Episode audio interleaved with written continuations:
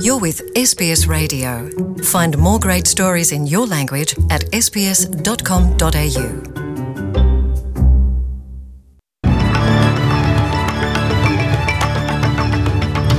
Indigenous education organisation Aurora Foundation is calling for bipartisan commitment to building Indigenous leadership through education. Young Indigenous offenders going through a specialist Aboriginal court in New South Wales are 40% less likely to be jailed than those sentenced through the usual children's court processes.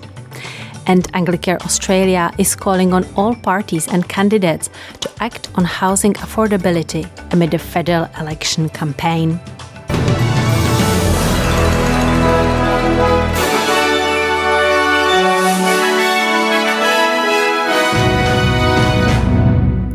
Indigenous education organization Aurora Foundation is calling for bipartisan commitment to building Indigenous leadership through education.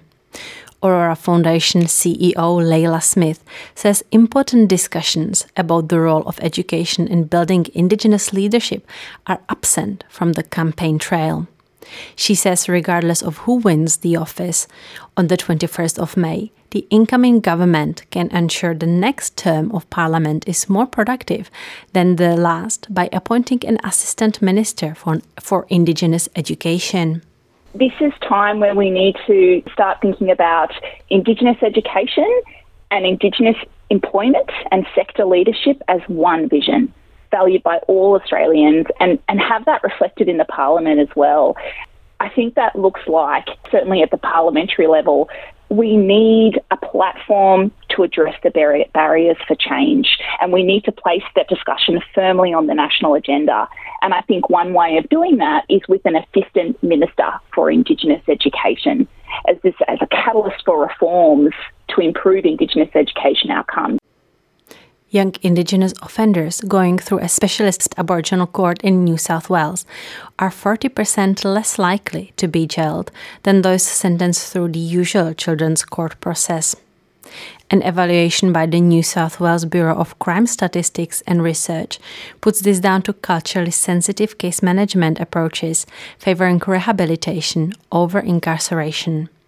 The agency compared sentencing and reoffending outcomes for 151 Aboriginal young people who participate in the Specialist Youth Court with 2,883 Aboriginal youth who proceeded through the usual children's court processes. The group's executive director, Jackie Fitzgerald, says it is alarming that in 2022, 43% of young people in custody are Aboriginal the parliamentary inquiry into the destruction of Juukan Gorge received 150 submissions, which informed its final recommendations. One of those submissions was from Garawa man Jack Green, who, instead of using words to convey his message, used his artwork. Mr. Green told NITV that it didn't matter where the damage happened. For someone that are damaged, it doesn't matter whether it's in Western Australia or down south, anyway, you know, we're all connected to that land. Once you hate that land, you hate other people because we have the same uh, totem, you can say, or um, a dreaming line, you know. Now, those works have been brought together for an exhibition in the nation's capital at the Museum of Australian Democracy at Old Parliament House. Jack Green hopes the visitors of the exhibition will be able to feel what he feels about the country.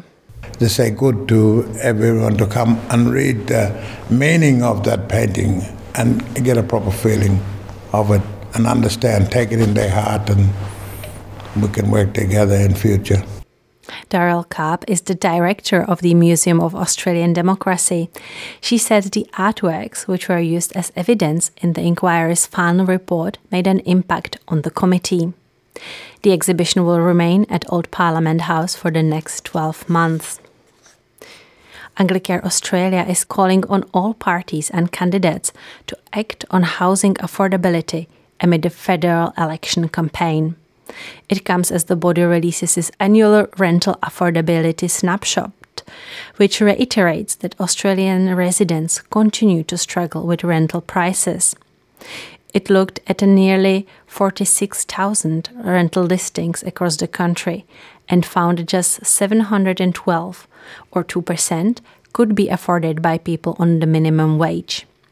Anglicare Australia's executive director Kasy Chambers says the next government needs to find an urgent solution. We want to see the rates of government benefits raised. We want to see some more social housing developed right across the country. And we want to have an open conversation about the tax system so that we can reform it and make sure that Australians living in rental accommodation have a fair go. Prime Minister Scott Morrison has been forced into a defense of his government's management of the economy.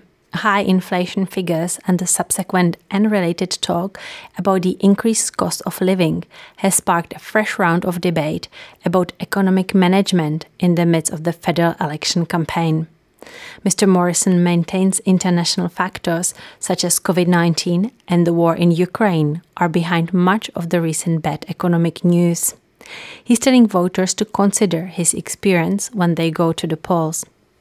I would urge Australians to focus on the choice about who you want to be in charge of the nation's finances. We're not immune as an economy from all the pressures coming in around the world. We are still feeling the effects of the rather extraordinary economic times that we are living in. This crisis that we've gone through over the last two years is 30 times worse than what Labor had to deal with. I've been around politics a little while, and I've also been around the economy a long while.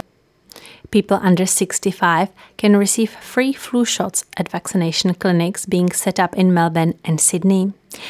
The clinics will be available today at the Sydney and Melbourne town halls. Research commissioned by the Immunisation Coalition has found just 35% of adults under 65 plan to have a flu shot this year, despite 73% expecting this year's flu season to be worse than last year and the one in 2020. And some good news until Sunday, visitors to Sydney's The Rocks can enjoy a multi arts festival 107 on the Rocks. Amongst the artists being presented there is Nicole Monks and Janine Borey, and their exhibition called Devil Devil, and also Blak Douglas. His Rise and Falls projections can be seen after dark at the courtyard on George Street. When the colony was first established there illegally, very quickly, most of the natural landscape was ripped away and became what we now have uh, remnant trophies in the rocks of uh, these colonial kind of style buildings that originated from London. So often you see the sandstone there, which is still has the chisel marks in it, and these are like scars from the way that blocks were taken away from the natural landscape there, which we call pirama in the local language. It's the sandstone. So um, the fact that pirama has a dreaming connected to it, as everything does, but very quickly it was um, as like amputate your arm, like cut off your head, and that was um, achieved by the early annihilation of the Gadigal clan through uh, disease and whatnot.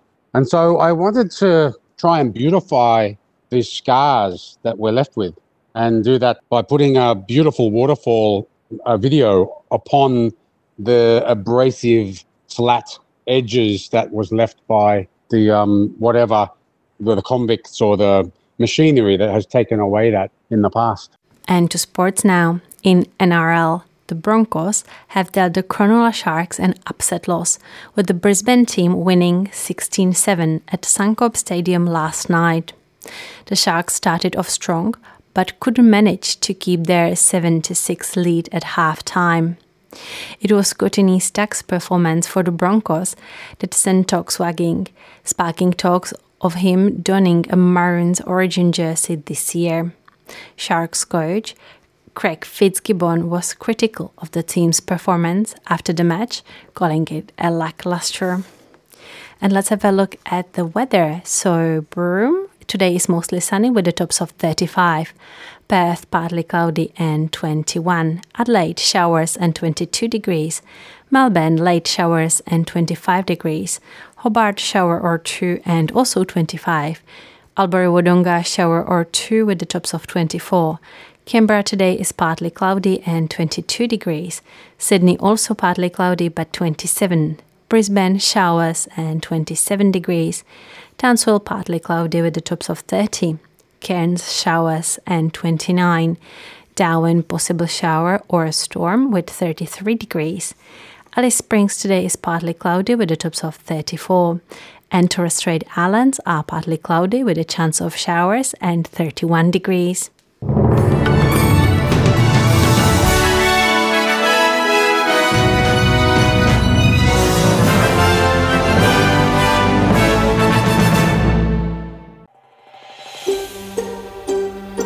Want to hear more stories like this? Listen on Apple Podcasts, Google Podcasts, Spotify, or wherever you get your podcasts from.